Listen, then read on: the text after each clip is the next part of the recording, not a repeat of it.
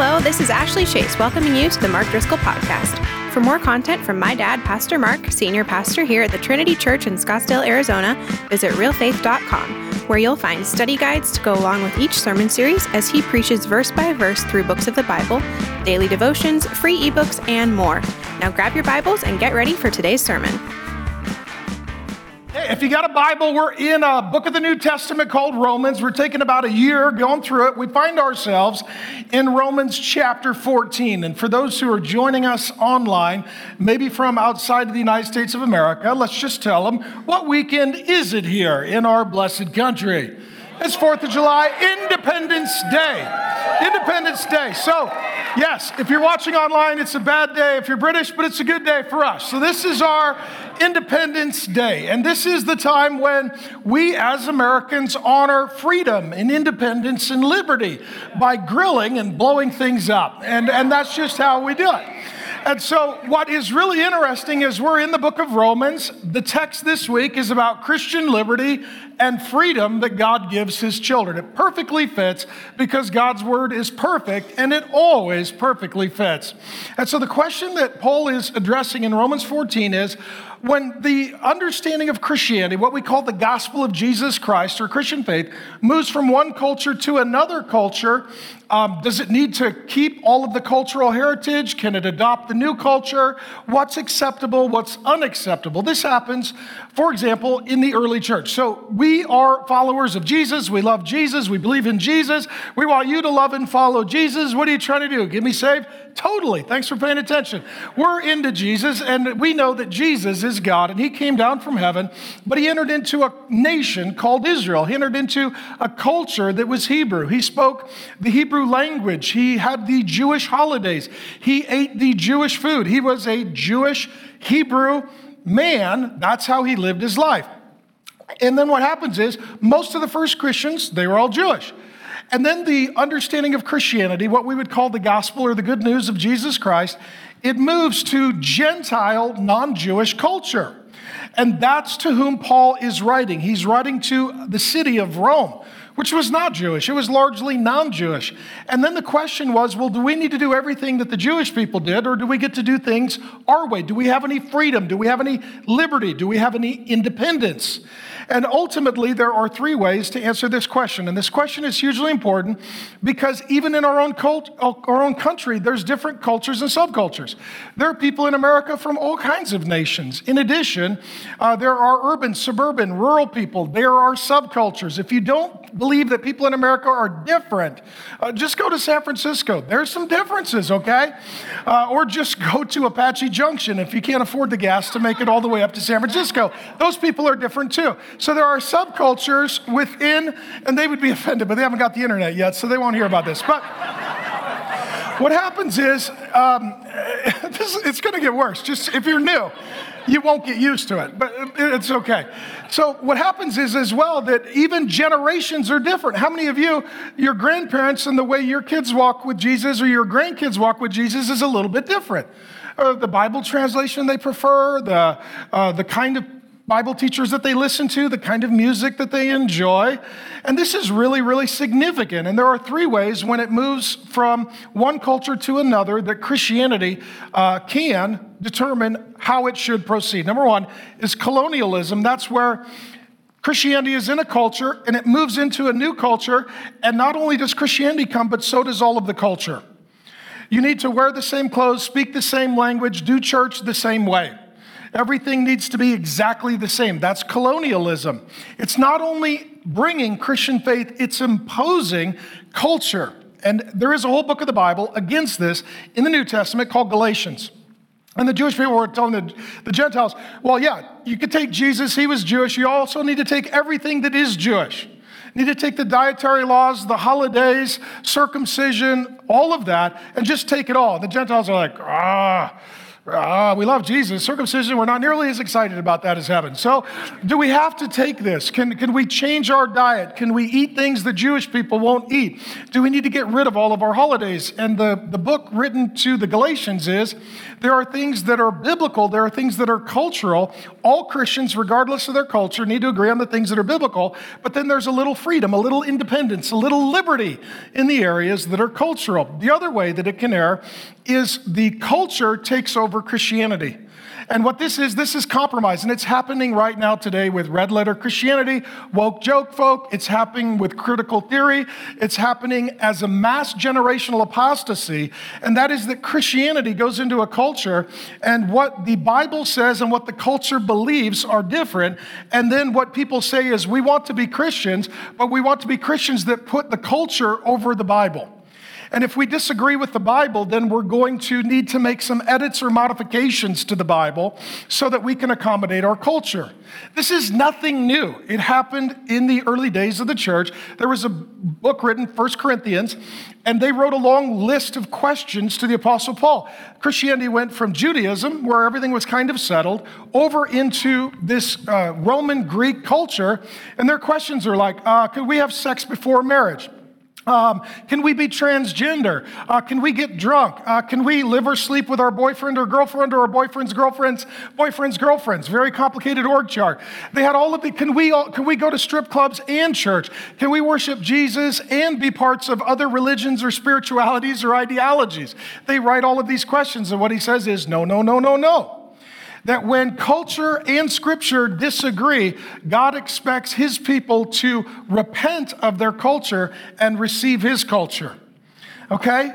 And then the, the, the, way that Paul is going to argue is that we should not just colonialize and shove everything that we prefer on every other Christian, not compromise and let culture just change Christianity so that we lose our distinctiveness or biblical convictions altogether, but something that missionaries will call contextualize.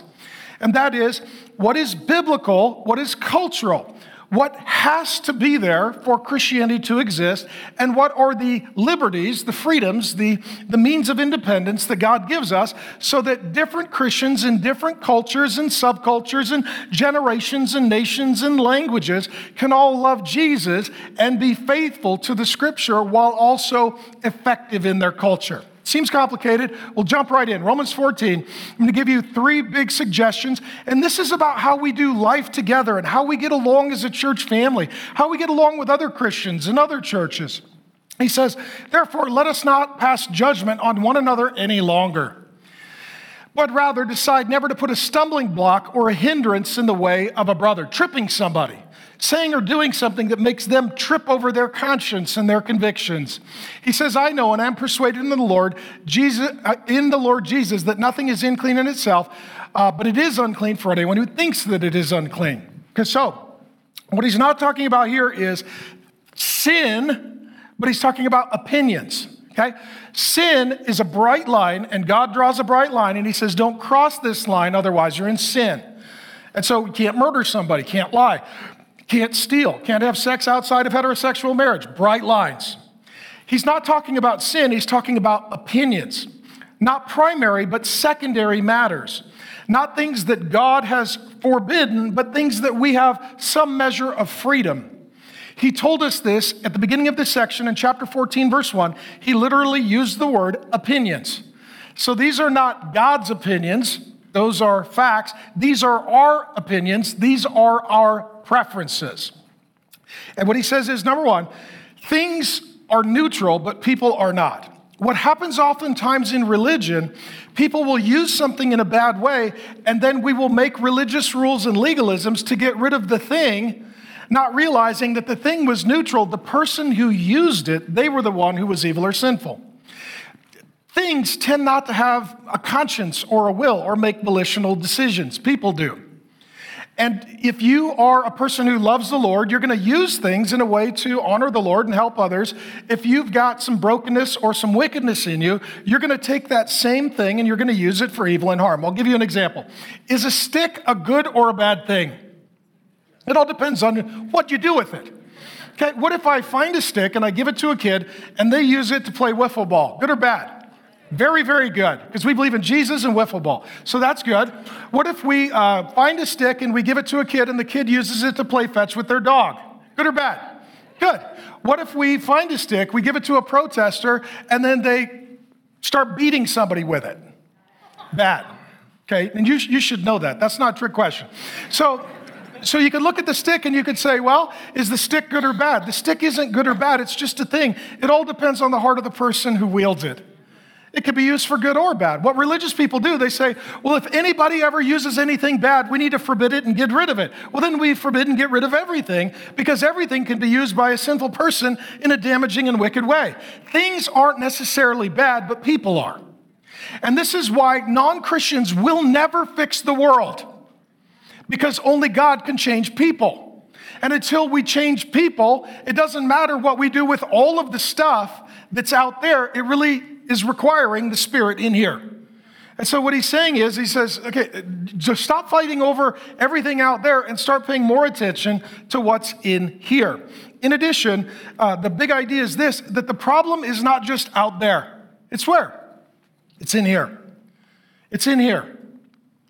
And what he's saying is, there are problems out there. There are problems out there. Our world is filled with a lot of brokenness and a lot of temptation and a lot of sin. There are problems everywhere. From temptation and entertainment to overconsumption of alcohol to all kinds of sexual proclivity and sin, not to mention all the nonsense on the internet. There's a lot of stuff out there that is not good for your soul. And so we need to be aware of that. We need to pay attention to that. But just changing what is out there does not help you unless God changes what's in here. And this is the issue. This is the issue of our entire world. Everyone wants to change the systems and the behaviors and the educational process, and, and, and they want to change everything in our world, but only God can change what's in us, and that's our soul. That's our nature. That's being born again. I'm just reminded of it. There is a diagnostic and statistical manual for behavior disorders and mental health problems. It is kind of the Bible for the, for the psychologists and the therapists and it has zero mentions of the human soul. All non Christian treatment of humanity overlooks the fact that you have or are a soul, and until that changes, you won't change. And that you can't change that, only God can change that through His Son, Jesus Christ. And so, what he's saying is, all the problems aren't just out there, they're also in here. What this means is we need to reduce the amount of temptation and lies, frustrations, evil that surrounds us, but we can't just look out there. We need to pay a lot of attention to what's going on in here. And that's what he talks about. He, he's talking here, he uses uh, this kind of language for anyone who thinks this or uh, decides in their own heart. The problem that he is arguing against is what I would call religion. And religion is all about what's out there, it's not about what's in here. It's all about pretending rather than living in the Spirit. The biggest opponents to Jesus Christ and to Christianity ever since are religious people. This may shock you. This may shock you. The greatest threat to Christ and Christianity are religious people who only deal with the out there and they make lots of rules to control and judge everyone. And they don't really let God judge them and they don't change in here. Jesus speaks to these people in uh, Matthew 23, 27, and 28. Woe to you, that's a curse. That's a warning. That's, that's Jesus' shots fired. Woe to you. Scribes and Pharisees, religious people, hypocrites. For you are like whitewashed tombs, which outwardly appear beautiful. If you see an ancient tomb, let's say it was marble, it would just be beautiful, inlaid marble, just glistening pure and white. But what's in the tomb? Just dead man's bones. And what Jesus is saying is, everyone sees out there, but I see in here. What you're doing is you are performing for those who are watching. You're not worshiping the one who knows the heart. He says, You are like whitewashed tombs, which outwardly appear beautiful, but within are full of dead people's bones and uncleanness. So you outwardly appear righteous to others, but within you're full of hypocrisy and lawlessness. What he's arguing against in Romans 14 is the same thing that Jesus Christ was arguing against. Religious people come along, and what they say is, the way we do it is the only way to do it. Our way is God's way. And if you want to do it God's way, you need to do it our way. And we're going to judge you and punish you and threaten you. And we're going to push you and dominate you and bully you until you do it our way. And if you don't do it our way, then you're not doing it God's way. And what they're doing, they're putting themselves in God's position. So then they start imposing all of their rules, they're starting to impose their conscience, all of their demands on everyone else. Religious people are very overbearing. They are very domineering. They are very self confident. They are very self assured. But he calls them previously in Romans 14 the weak, not the strong. Their disposition may be strong, but their faith is weak. They don't trust that God can lead someone, so they try to lead them. They don't trust that God can judge someone, so they judge them. They don't trust that God can control someone, so they control them. And they don't think that God will forgive someone, so they try to keep them from ever doing anything wrong. And the quickest way to destroy your relationship with God is to have a relationship with a religious person. The quickest way to destroy your family is to allow a religious person to rule over your family through their rules and their demands and their commands and their decrees. They're taking God's position. So, here, what Jesus is saying is that religion is a real threat to the relationship. But as we live our life in our culture, what he's saying is this don't make a lot of rules and just demand that everybody obey you. That's religion. But also, don't put a stumbling block in someone's way. Uh, my wife Grace was an all state sprinter. She was really fast, but I caught her, so we've been married ever since. But uh, she was very fast, and every once in a while in a race, um, you would find certain people that were racing and they would cheat and they would seek to trip. And what religious people do, they, they trip you up. And what some people will do, they'll put temptations in your ways, or legalisms in your way, or rules in your ways, things that God didn't give, things that they are giving, and as a result, they trip you up. So the question is this this is the big idea. Here we are, we're a church. By God's grace, we're a growing, healthy church, four years old, super grateful for all of God's grace. On a lot of issues, not the primary, but the secondary. We have different conclusions, different convictions. We do life differently. How do we get along if we're different? How do we have unity with liberty?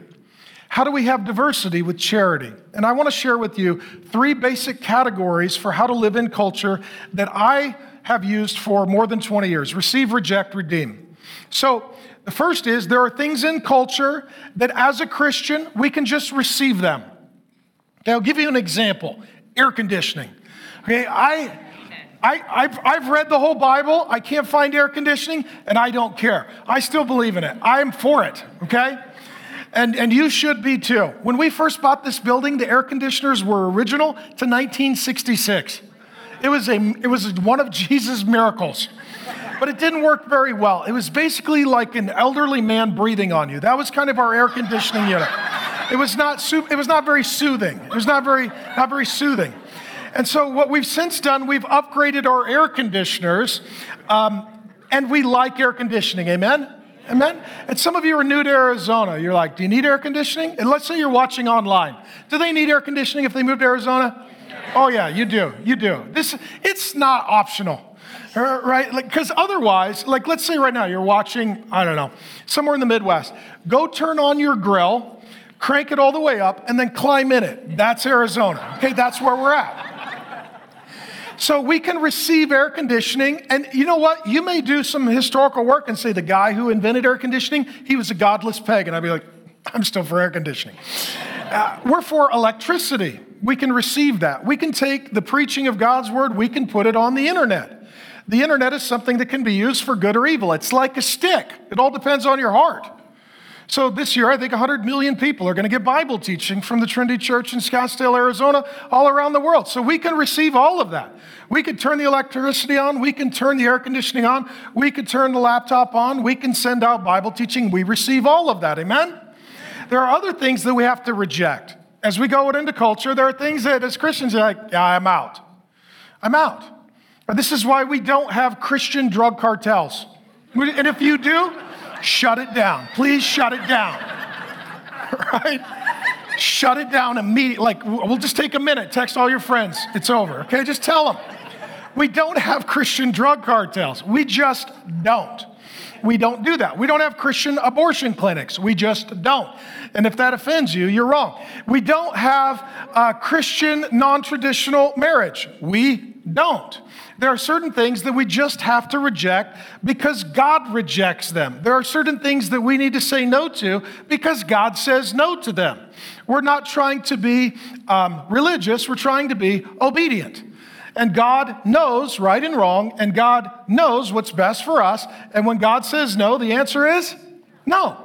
Need to reject that. So there are things that we can receive, there are things that we must reject. And there are things that we can redeem. Like the stick, they're not necessarily good or bad. They can be used for good or bad. And someone maybe was using it for bad, but we can redeem it and use it for good. Okay? This concept of redeeming is super important because God redeems us and there are things that we can redeem. So, what I want to do now, this is going to get real practical. What happens is certain people come along and they're saying, okay, as we're Christians in the culture, um, they would say anything that has a pagan origin is pagan. So we can't do it, it's out. It can't be redeemed. And they would have things like Easter, which was the pagan holiday Isostre, which was to a cult fertility goddess. Uh, Christmas, which was originally Saturnalia, which was a pagan holiday, and also Halloween, which was Samhain, which is a pagan witchcraft uh, holiday. They would say, all, we got to reject all of that. So let me, let me just let me talk about this. Um, and this is where uh, parents tend to really, I mean, it's, it's like the Crips and the Bloods with moms at this point. It gets, it gets bad, okay? Because we tend to get the most legalistic about the people and things we care the most about and we're trying to protect them, which isn't a bad thing. But we need to help them think through how to make their own decisions, not just give them lots of rules, but help them have a relationship with the Holy Spirit who can lead and guide them. So, that being said, how many of you have heard anything that is pagan in its origin, Christians need to reject? We cannot redeem it. Okay? So, I had a, a friend of mine, I don't know if he's a friend anymore because we had this conversation. So, he is a pastor and he was very, very religious. Like, he was like to the right of Jesus. And I'm like, bro, you got to scoot over. You're to the right of Jesus. So he was more conservative than God. And so he, he had a lot of rules. He was a very religious guy, a lot of rules. And we had this argument, and he's like, I don't think that Christians should do anything that has a pagan origin. We shouldn't be involved in anything that has a pagan origin. And, uh, and so he wanted to argue about Christmas and Easter and Halloween. So I said, okay, well, I, am happy to have that argument. I mean, I'm always ready to argue. That's my second spiritual gift. I'll argue with you.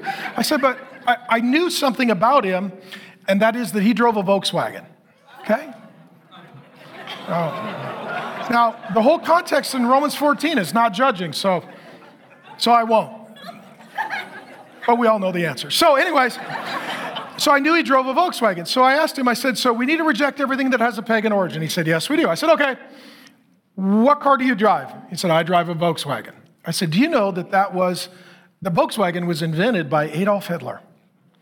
He, was a, he created a cult called Nazi Germany. And he was worshiped as a demonic counterfeit of Jesus and a false God. And he was a mass murderer, and probably not just demon possessed, but Satan possessed. I said, you, you, you, you need to get rid of your car. you're a hypocrite. Like, you know, you're a hypocrite because it has a pagan origin. Much of our engineering in the Western world comes from Germany, it comes from the Nazi era. Your microwave started with Nazis. Now, if you love Hot Pockets, I'm not judging, but we all know the answer you, you could go home and say, We're getting rid of everything pagan. So put the microwave in the Volkswagen and drive them both off a cliff. And then now we're good. Or you could redeem it. True? You could redeem it. You could say, You know what? I'm driving the Volkswagen to church. You know, and, and I am I'm microwaving vegetables um, to honor the temple.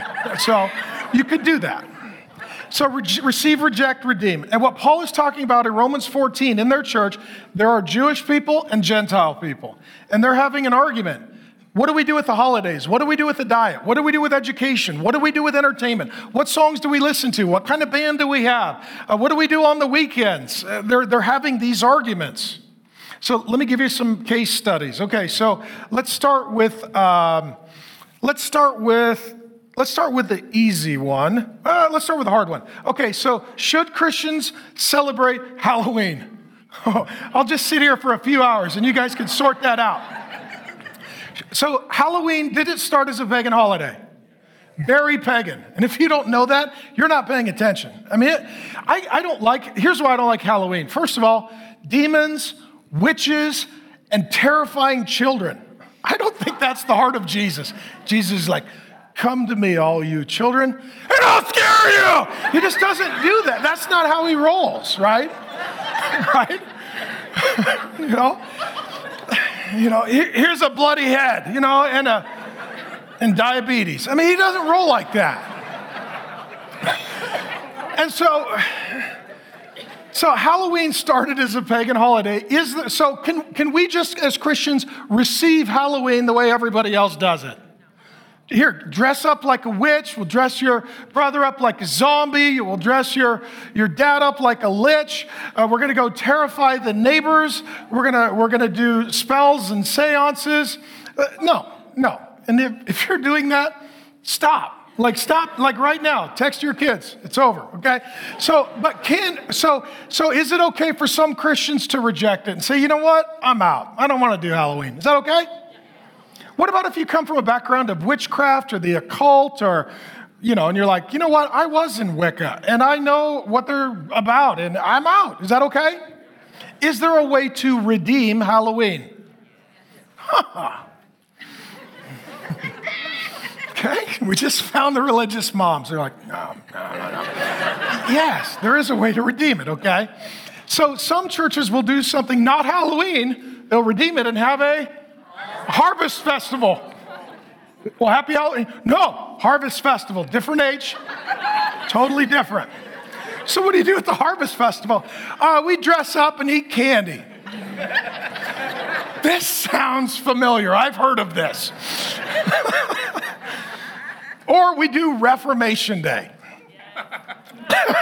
So if you're in a if you're in a conservative church, we do a harvest festival. If you're in a really conservative church, we do Reformation Day. We dress up like dead Protestant reformers. and we burn books and, uh, and we don't eat candy okay?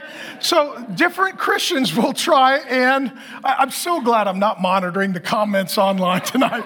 Um, you can redeem it, and there are different ways to redeem it. How about this one? Easter was originally the pagan holiday Isostre to a fertility goddess, which is why it includes the egg. Why it comes out of the rabbit, I don't know. That is not a smart person. I think the egg came out of the bunny. Well, I feel sorry for the bunny, okay? that looks like a lot, okay? So it starts as a pagan holiday. So, can we receive Isostre worshiping a pagan fertility goddess as Christians? Yes or no? No, you cannot. Can we? So, well, is it okay for some to reject it? Yeah, it's okay. And then, can we redeem it? So, some do. And the point is, we didn't know what day Jesus rose from the dead. They're like, we got the day off, let's make it that day. And instead of Easter, we have resurrection of Jesus. That's how Christians redeemed it. Now, the big debatable one is Christmas. Hmm. Christmas was originally the pagan holiday of Saturnalia. Pagan holiday Saturnalia. The early Christians had the day off. They're like, we don't know when Jesus was born. We've already got the day off. We'll turn it into Christmas, Christ, Mass, church for Christ, church for Jesus. We're going to throw a birthday party for Jesus. We don't know when Jesus was born. The Bible just says that the shepherds were in the field, which probably means the springtime, not the winter, because it would have been too cold. We don't know when he was born, but they didn't know, so they just said, you know what, we got the day off, we'll take it. So some of the early Christians started celebrating Christmas. Now, later on, so let me ask you this as Christians, can we just receive Saturnalia and worship a pagan deity every December? Answer no, no, no, no. Is it okay for some to reject it? Yes, historically they have. There was a group of Christians called the Puritans. They rejected Halloween, excuse me, not Halloween, they, they rejected Christmas and they worked on December 25th in protest. Okay? And so there were some who rejected Christmas. Is there a way to redeem it? Yeah. Many Christians do. We throw a big Christmas Eve service for Jesus. We've got the nativity scene. We tell the Christmas story. We make it about Jesus. There are ways to redeem it.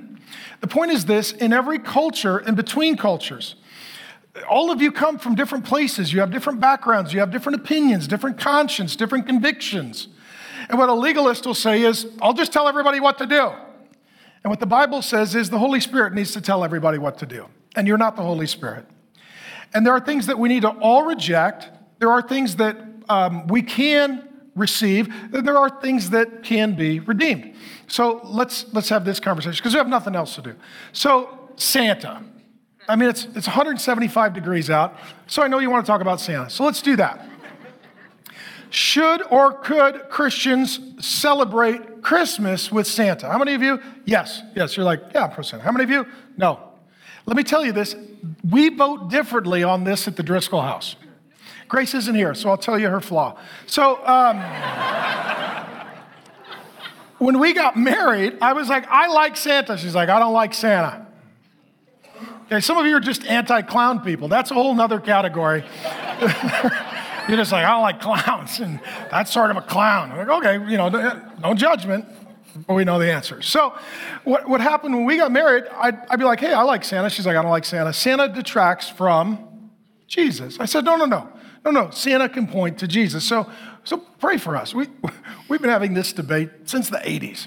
Um, and the point is that you don't need to agree on everything to love each other and do life together. Okay? That's why we're still married. And if you're married, it's true for you too. And so her point was you know what? Santa is a bunch of myths that lie to kids. And mine is, but under the Santa story, there is a really good redeemed or redeemable story. So, Santa originally was a guy named Saint Nicholas. He was born, I've got it in the notes. Uh, he was born in the third century in what is modern day Turkey.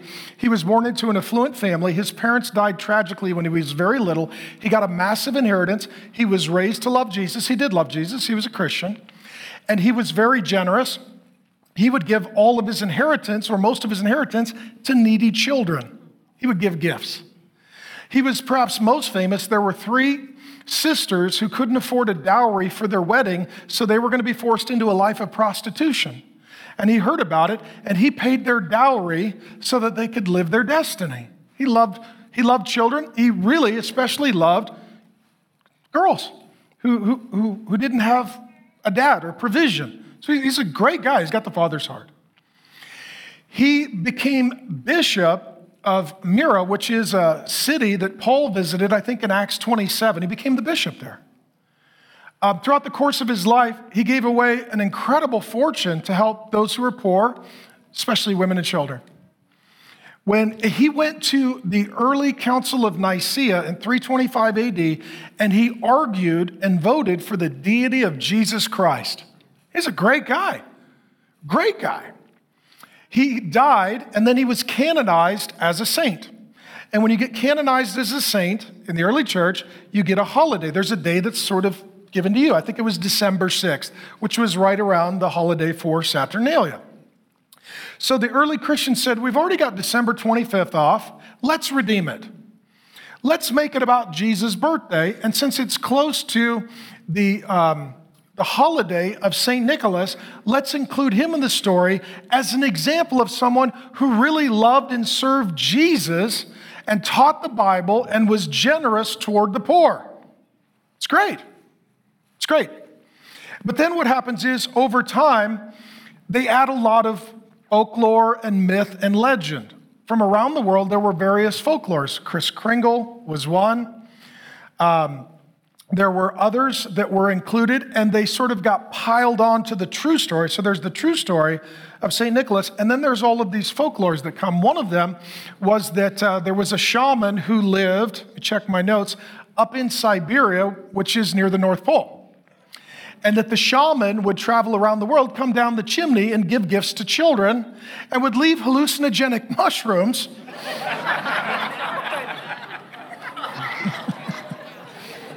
Some of you are like, I, I like it now. This is a good sermon. I, finally, we've hit a point that I'm interested in. um, right? that he would leave hallucinogenic mushrooms, and then if you would give them to your reindeer, they would get high and they could fly. I'm not making this up. I'm not making this up. you know, it's fast times at Siberian High. That's what it is. It's great. It's crazy. Um, it's Cheech and Shaman. I mean, that's what it is. And I'm just making it up. Um, and so, what they did, they started layering all of these other folklores on St. Nicholas. So, what did we do at our home as a family? We celebrated Christmas. Okay, we did. Um, and when it came to Santa, can you avoid Santa in our culture? You can't. We sing songs to him. He's on TV, he's on ads, he's at the mall, he's everywhere. And, and so, what we didn't want to do is lie to our kids. I would just say, don't lie to your kids. And, and lying is this uh, we believe in Jesus and Santa. And uh, Jesus and Santa, uh, they both do miracles. Uh, Jesus uh, comes from heaven, Santa comes from the North Pole. Uh, Jesus rides into history on a cloud, Santa rides in on a sleigh. Um, Santa could visit the whole world in a night. Jesus came to save the world. Santa gives gifts to everybody. Jesus gives himself as a gift to the world. Um, hey, we believe in Jesus and Santa. Then the kids get a little older. What do they realize? You lied about Santa. How many of you, that was a devastating moment?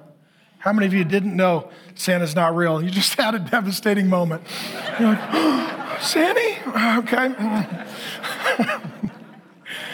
so, and how many of you are the religious parents? You tell you weaponize your kids. You're like, go to school, tell them all it's fake. Tell them Santa's fake. Fake. Fake, fake, fake, fake. Lying. They're lying. They're lying to their children. The children cannot trust their parents. Go get them, okay? So, what we told our kids was there was a real guy named St. Nicholas, Santa, who did love and serve Jesus. Lots of myths have been layered on that, but he was a real person. But we're not going to lie. We're going to tell you who he really was. We're going to tell you who Jesus really was. And we don't want to lie because if you grow up and realize Santa's not real, our fear is you might think that Jesus is not real. And I, you, I want you to believe in Jesus is real. Okay? And so, so ultimately, we wanted to teach our kids the truth about both men and how Santa Claus really did love and serve Jesus. So we would let our kids get dressed up. We would let them, if they wanted to, get their photo with Santa. We had a couple of kids that are like, oh no, creepy old man in the suit, and they were out. I was like, I understand. I'm not sitting on his lap. Um, and, and so ultimately, we, even as a family, between my wife and I, every Christmas, we had to learn how to honor one another's conscience. And we needed to learn how to educate the children to think for themselves, not just before or against, but to hear from God and what their convictions were for them. Okay? And this is the heart of Romans 14. And I know a lot of this seems silly. And I'll tell you this. Oh, I forgot to tell you too. So, in a few weeks, we're going to do Christmas in July here at the Trinity Church. You're legalistic, like, I don't believe in Christmas, especially in July. Okay. Then you get to put double grace on your church and just uh, join us. And what we're doing, we're buying 30,000 pounds of snow for your kids to go sledding in July in their swimsuits. That's what we're doing. Okay? Okay? All the non religious parents are like, Yay, can we have Halloween candy? All the religious parents are like, I'm not coming. We're protesting. We're, gonna, we're just going to sit home and sweat. Okay, either way.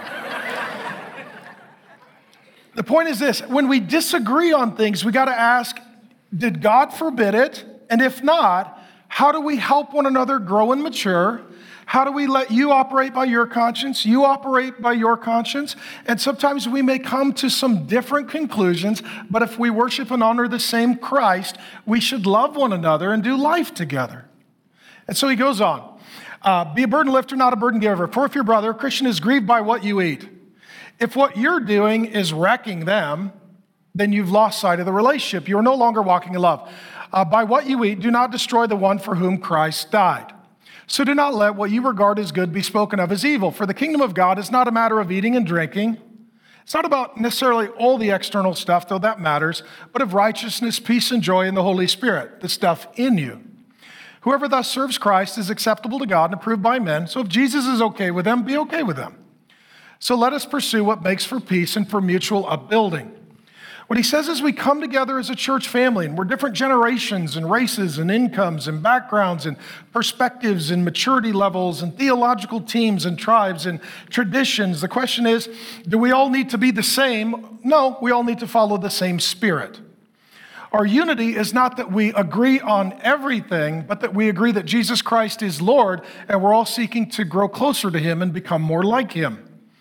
And as we're dealing with these issues, what he says is that we need to look to the kingdom of God. Now, in chapter 14, verse 17, this is the only express statement in the entire 16 chapter book of Romans on the kingdom of God. So it's very important. And the point is this Jesus Christ is our king.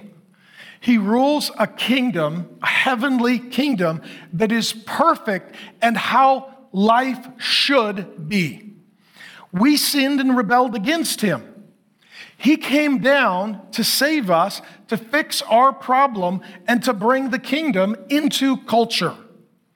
Now, as we are living in culture, we need to remember that we are residents of our culture, but we are citizens of his kingdom that our ultimate alliance is not to our race or to our nation or to our political party. Though you can love your nation and you can have your political convictions, but ultimately your, your total loyalty is to the Lord Jesus Christ.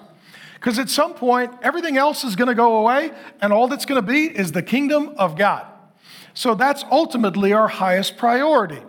And since Jesus came down to love us and serve us and do what was best for us, what Jesus did he says here, He died for us. He did what was best for us. He didn't do what was best for Him, He did what was best for us. He came to earth. That was good for us. That was not good for Him. He lived on the earth. That was good for us. That was not good for Him. He died on the cross. That was good for us. That was not good for Him. And what He did is He loved and He served us. And what He's saying is, the kingdom is about loving and serving so that you can be blessing and benefiting others. That's what it's about. And so, what he's comparing and contrasting is on these secondary debatable matters, on these things we disagree about, we can either live culture up or we can live kingdom down. If you live culture up, he says that people will be grieved. They're just going to be wrecked and judged and, and disappointed and frustrated. True or false? That's what's happening in our culture. Everything we disagree about is a head on collision. Everything is just turned up to 10. It's just a circular firing squad on everything. And people are grieved. They're just like, everything, does everything need to be so brutal? Can't we have some sort of conversation that is at least civil and respectful? No, we can't. Out in our world as well, he says that it's not walking in love. Anytime two people disagree in our world, the, the, the, the, pattern of our world or culture, it's not walking in love. It's not. It's not. Our world is not a loving world. And heaven forbid you would disagree with someone. It, it is not going to be a good day for you. And if you're like me and you have a lot of opinions and you don't keep them to yourself, you, you can have a rough life. In addition, he says the way of the world is to destroy. That's the word that he uses. That when two people dis- destroy, the way the world works is I disagree with you, therefore I need to destroy you. I need to attack you, lie about you, eviscerate you, harass you. I need to absolutely destroy you. That's what he says. And then the last thing that he says is uh, that in our world, good is spoken of as evil. You're like, you're doing a good thing and you're getting attacked for it. And they say it's evil. I saw this recently. I had a dad call. He lives out of state. He's a friend of mine. His daughter went to school. She's like 10. The school gave an explicit sex education curriculum to the 10 year old girl, telling her things that she should try on other boys and girls. To me, it's just grooming for pedophilia. She comes home. She's got a good mom and dad. They love her. She's like, What the heck? Okay. As a Christian family, can you receive that curriculum? You can't. And, and it's so gross, there's no way to redeem it. You just need to reject it. So the dad prays over his daughter. I know this guy, kisses her on the head, says, Honey, I'm so sorry. I don't want you being sexualized at 10. So he goes into the principal's office, schedules a meeting. He's very, he says, Look, we're Christians. I can't allow my daughter to start being indoctrinated sexually by someone that we don't even know with a curriculum we don't agree with. Principal said, quote, you're acting like a patriarch and a chauvinist and you're oppressing your daughter. That's good being spoken of as evil. You're trying to sexualize my 10 year old girl. I'm her dad. God gave her to me, not you. I've never seen a government or a school birth a child. The Bible is very clear that I will give an account, mom and I will give an account for the kid. And that there are responsibility because there are blessing. And we know our daughter better than anyone. We love our daughter more than anyone. And God says, no. And we say, no. Oh, you know what? Fathers who are involved in their daughters' lives, they're chauvinists and they're patriarchs. It's like, when did being a dad become an evil thing? Like, if, if you have a dad who loves you, I don't know about you, that's a good thing. I mean, it's not like we have too few dads. It's not like the big problem in our nation is, yeah, there's just too many loving dads who are involved. That's just, it's a crisis. But what happens is that good gets spoken of as evil. And conversely, then, evil gets spoken of as good. Instead, he says, when we disagree or we have a disagreement, rather than living culture up, we who have the Holy Spirit can live kingdom down. Just like Jesus came down, the Holy Spirit comes down, we can live kingdom down. So, you know what? We're not going to do things the way people do them who don't have the Holy Spirit. We need to do things the way that people are supposed to do things that have the Holy Spirit. And so he talks about love. As Christians, when we disagree, it's if we're going to disagree, let's just do so in a way that's still loving. It doesn't mean we agree, but we agree that love is really important. And it means that I'm going to listen to you and I'm going to consider you, and I would like you to listen to me and consider me. And if at any point I can add value to your life, you matter to me. And out of love for you, I want to add value to you. He says, in addition, righteousness. Righteousness is through Jesus Christ. He died and rose so that we could receive his righteousness. Righteousness is not something that is achieved by you or me, it is received by you and me from Jesus Christ. He lived a perfect life. We have not. He died a substitutionary death, so we do not and he rose to conquer Satan, sin, death, hell, the wrath of God. He took your place. He put you in his place. He took the condemnation, gave you the salvation. He took the unrighteousness, gave you his righteousness. And this is one of the major themes that Paul has been summarizing all the way up until this point in Romans. And you know what's really nice? When you, when you belong to Jesus, your relationship with God is secure. It's, it's, it's finished, Jesus said on the cross. I'm righteous. Doesn't mean I'm good, it means I'm righteous. Doesn't mean I did it right. It means he did. And the good news is this once I know that, that me and God are secure, like he loves me, he forgives me, he adopted me, he'll never leave me, never forsake me. He put the Holy Spirit in me, he's written my name in his book, and I'm going to be in his presence forever. You know what that allows me to do? Take a deep breath. Stop being so anxious about my performance. Stop trying to impress him. And instead, just help others. If me and God are okay, now I have time and energy to help you. If me and God are not okay, I don't have any time or energy to help you. Since I am righteous, I can love and serve you.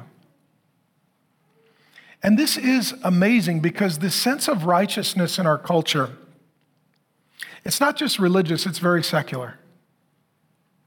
Do you have the right hashtag? Are you funding the right cause? Are you like are you canceling the right people? Are you attacking and destroying the, the right people? Are you defending the people that are on our team? Are you, are, are you having head on collisions with the people that are on their team? And all of it is, friends, it's virtue signaling, it's secular righteousness, and it's people who are trying to perform outwardly rather than being born again inwardly. It's our whole world. And you can read Romans and say, well, it's just an old book. No, it's, it's about the human heart, which never changes. And he says that those who live kingdom down, he says the next marker is peace. There's just a, there's a settledness to somebody in the spirit. You're like, even if things are crazy out there, things are controlled in here. Even if everything out there is just in flux, everything in here is, is in the spirit. There's just a peace about them. And what this means is that these kind of people, they're just easier to get along with. They just bring peace with them because they live for the Prince of Peace. These are the people, when they're your friend, you're like, there's just not as much drama. There's not so much conflict. It's not like I'm always juggling grenades with the pin pulled. It's not that complicated. People are like cars. Some get good mileage, some get bad. Some people, they're just exhausting. They're overwhelming. They're always in turmoil. There's always a conflict. There's always a crisis. There's always an emergency. There's always, a, and other people are like, you get really good gas mileage. I can hang out with you and I just, I love you a little bit and you go 100 miles. I pray with you and we're good for six months. There's just a peace about you that is supernatural. It's a peace that surpasses understanding. He goes on to talk about when we disagree, we can also have joy. And this concept of joy to me is something that the Christian faith has, in our modern era, largely lost. Christians should be fun, happy, joyful people. You know why we laugh in church? Because we're going to laugh in heaven. You know why we have water slides at church? Because we're going to have water slides in heaven. Somebody's like, where does it say that? I know the Greek text. Trust me, I'm an expert. Um, and, and part of it is this like, if you belong to Jesus and all your sins are forgiven and God is for you and the kingdom awaits you, you should have a peace and a joy. Yeah, I got problems, but at least my biggest problem is taken care of. And at some point, all my problems will end. This is why, friends, we throw parties. I had somebody recently ask me, they're like, it seems like you guys spend a lot of money on parties. We do. They're like, how do you think God feels about that? Great. That's, that's why he keeps paying for it. I mean, you know, like, right, he's doing great. You know, so. COVID hit the world, and, and we went to the bouncy house people, and we're like, nobody's using the bouncy houses. Jesus wants them all. I just want in your life a peace and a joy in the Spirit. I want your marriage and your family a peace and a joy in the Spirit. And when you disagree, it doesn't mean that you should lose love, righteousness, peace, or joy. A disagreement is not so big to push out the fruit of the Spirit. And he talks about serving one another, and mutual upbuilding. That as Christians, and, and I would say this in your marriage or with your kids or even in our church family, which is a beautiful church family, and I love you with all my heart, I really do. Just looking at it and saying, when we disagree, how can I treat you the way Jesus treated me when I disagreed with him? Because he already told us in 2:15, it's the kindness of God that leads to repentance. That me and Jesus didn't start out agreeing. We started disagreeing. But he was so good to me, eventually he won. Not by controlling me, but by loving and serving me. I knew he had my best interest at heart, so I was willing to surrender and to follow him. And when he talks about mutual upbuilding, what it means is win win. So I, I, see the world in three categories. I see people that are demonic, it's a lose lose. Just, it's a lose lose. You're like, you're both going to lose. These are people who have the suicide bomber vest view of life. I will blow you up, and I'm willing to blow myself up too, as long as I blow you up. It's a lose lose. The flesh, living in the fallen, sinful human flesh, is a win lose. You give, I take. I win, you lose. I push, and you surrender. It's a win lose. Life in the spirit is a, it's a win win. It's mutual upbuilding. Like, well, who won? Well, apparently God did because we both got blessed. I don't know about you. I, I'm a father, I got five kids. How many of my kids do I want blessed? All five. All five. God is a father. The father's heart is he wants to bless all of his kids. And so even when we disagree, it's to say, okay, the Father loves us both. He wants to bless us both. How do we build one another up? How do we help one another? How do we ag- not agree with one another, but disagree in a way that is agreeable? And I believe this is so prophetic in timing because here's what I believe I believe that our church is growing very fast. And I believe it will continue to grow. And I believe that lots of people are going to continue to meet the Lord Jesus. And you know what? Religious people are going to come too. And they're going to come with clipboards and rules and committees and press releases and commands and demands and out of context King James Bible verses and all get a nervous eye twitch and they'll bring a shiv and pop our bouncy houses. And we're going to need to love them, but realize that they are the weaker one, not the stronger one. Okay? And then, uh, I, I'm, I'm literally not halfway through the sermon.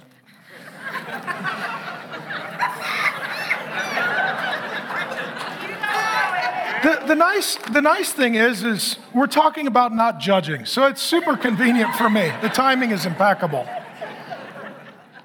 if you're new, you're like, when does it end? Never.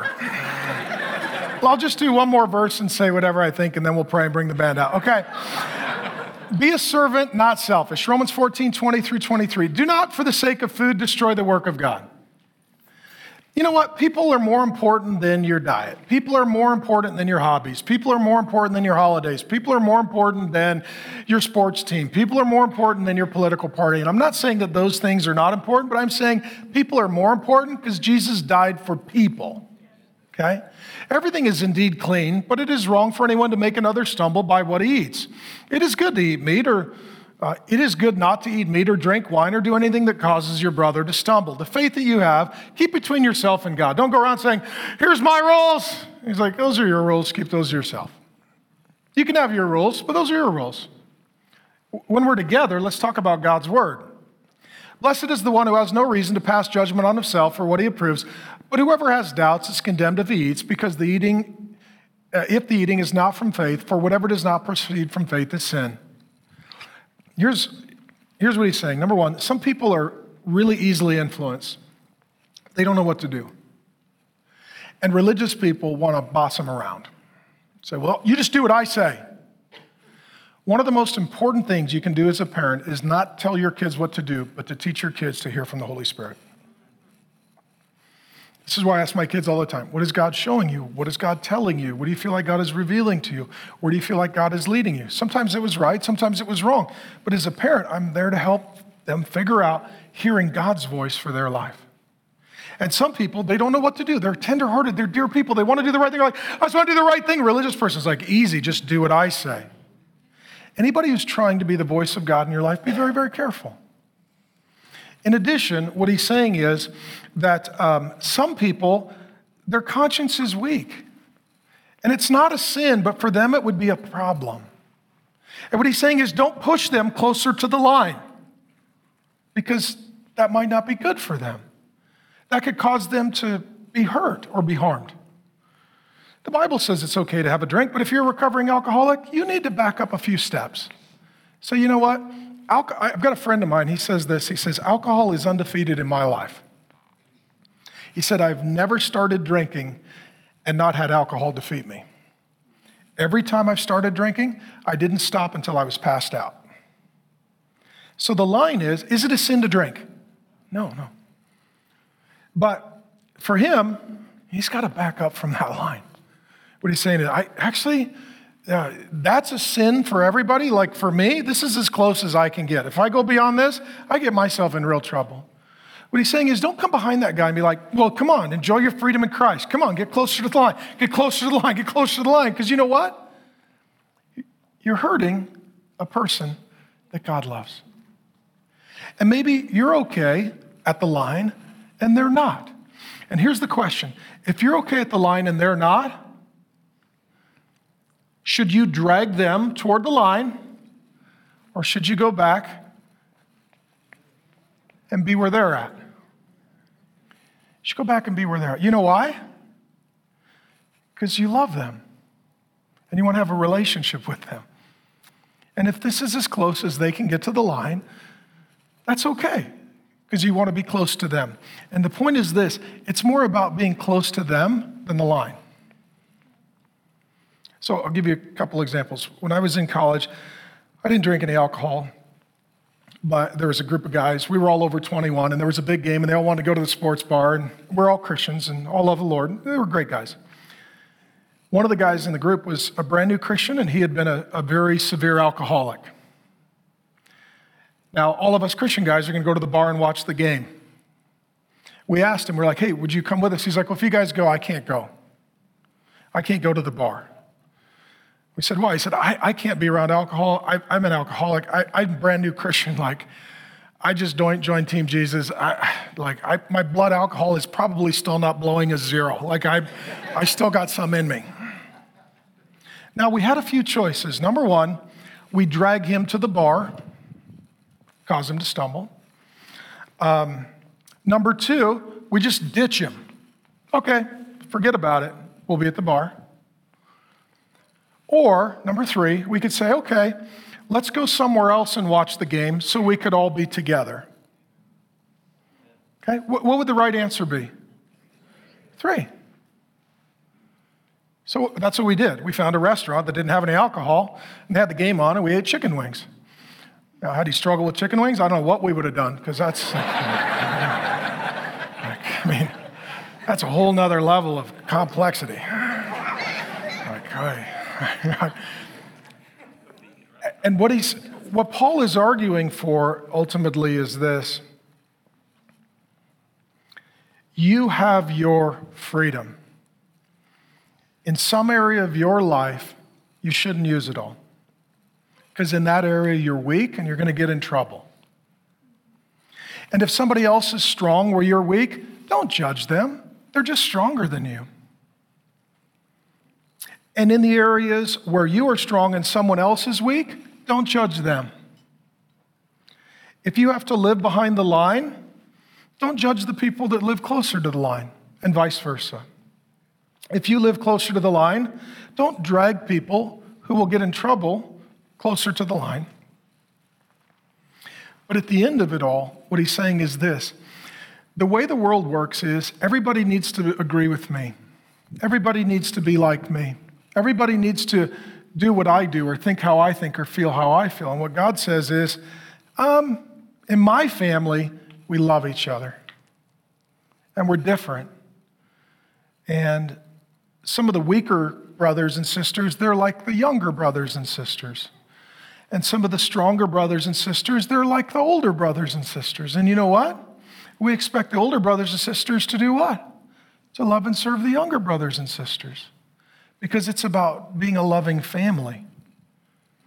And it's the ability to say, you know, issues matter, but people matter more. Now, let me, let me close with this, and then we will bring the band out. And I see this as a father. I've got five kids, my kids are different. I, I, love each of my kids. God loves each of you. I want good for every single one of my kids. God wants good for every single one of you. All my kids have different personalities. You're God's kids, you've all got different personalities. My kids have all got different skills and abilities, and you've all got different skills and abilities. God is a father, we're a family, and He's trying to parent us. And what he's saying is, brothers and sisters, love one another, serve one another. If God forbids it, the answer is no, don't cross that line. But how you treat each other on this side of the line is really important. Let me bring the band out and I'll close with an illustration. How many of you have heard this section in Romans 14? Don't cause a brother to stumble, to be used by legalistic religious people to create hypothetical scenarios where they can be religious and legalistic. Have you ever heard that? All right, we'll have a little fun. Okay, so let's do a case study on a birthday party. Okay, kid's birthday party. Kids' birthday party. All right, you're, you're, you're all now on the kids' birthday planning committee. Congratulations, you made the kids' birthday planning committee. All right, so the first question is Should we have cake? No, there are some kids who are obese. They're weak when it comes to cake. We will cause them to struggle, to stumble. No cake. Okay, now what about ice cream? Should we have ice cream? No, because what if some Hindu kid comes? In the Hindu culture, the cow is sacred. That means the milk is sacred. And this would desecrate their family history and it would violate their Hindu conscience. No ice cream, not to mention, don't even get me started, the lactose intolerant people. We are going to cause them to lactose stumble. We cannot do this, okay? So, okay, so should we have presents? No, because some kids are poor and they feel bad that they can't give the nice gift. We're going to cause them to economically stumble. The stimulus check from Biden didn't come to their house yet, so they're unable to participate in the gift giving. Okay, so how about can we sing happy birthday to you? No, it's a secular song. What are you, pagan? Good Lord. Next thing you know, they'll be listening to heavy metal and smoking joints and going to Kiss concerts and wearing all black and growing out their fingernails and buying Converse and voting for socialists and celebrating Halloween. Oh, what the heck? It's a secular song. Should we celebrate the birthday at all? No, there's only two people. You people. There's only two people in the Bible that celebrated their birthday Pharaoh and Herod, both godless pagans. And they beheaded John the Baptizer at Herod's birthday party. Do you want to behead God's people? Why in the world would you throw a birthday party? It's pagan, it's secular. Only godless people have ever done it in the history of the world.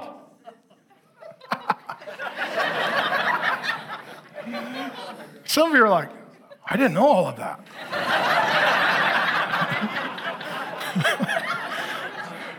Others of you are like, I'm not going to throw a birthday party. That was not the big idea. The big idea is this that everything out there is largely neutral. What's in here is either good or evil. And you and I need to ask the Holy Spirit to speak to us so that we can live according to our conscience and convictions.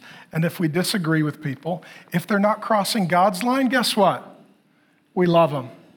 We give them cake, ice cream. We sing happy birthday, or, we sing it in the Greek text to be biblical. And we allow people to have a little bit of liberty and a little bit of freedom and a little bit of diversity in the spirit. And let me just tell you this Fourth of July isn't for America, it's for the kingdom of God. It's about freedom and liberty living according to your conscience and your convictions, not violating God's word, but loving one another. Father, thank you for an opportunity to have some fun. And God, I confess, I was a little untucked. I was a little, probably over wherever your line was. I at least danced on it vigorously. So thank you that Jesus died for people like me. And God, I pray that we would take Jesus seriously, but not ourselves that we would take the scriptures seriously, but not our opinions, that we would have deep, profound convictions, but the deepest and most profound would be to love people and to treat them like Jesus treats us. And so, Jesus, we come to worship, and as we do, we have different opinions and convictions and backgrounds and perspectives and maybe even different rules that we live by. But as our voices come together, we're showing our unity to the Lord Jesus. And Lord Jesus, we just say thank you. Thank you that you love us. Thank you that you pursue us. Thank you that you save us. Thank you that you endure with us. Thank you that you put up with us. Thank you that you patiently serve as a big brother until we all get before the Father in whose name we pray. Amen. We hope you enjoyed today's sermon. If you want to be a part of getting more Bible teaching out across the world, visit realfaith.com/donate. And for more content like this, visit realfaith.com. Thanks for listening, and remember, it's all about Jesus.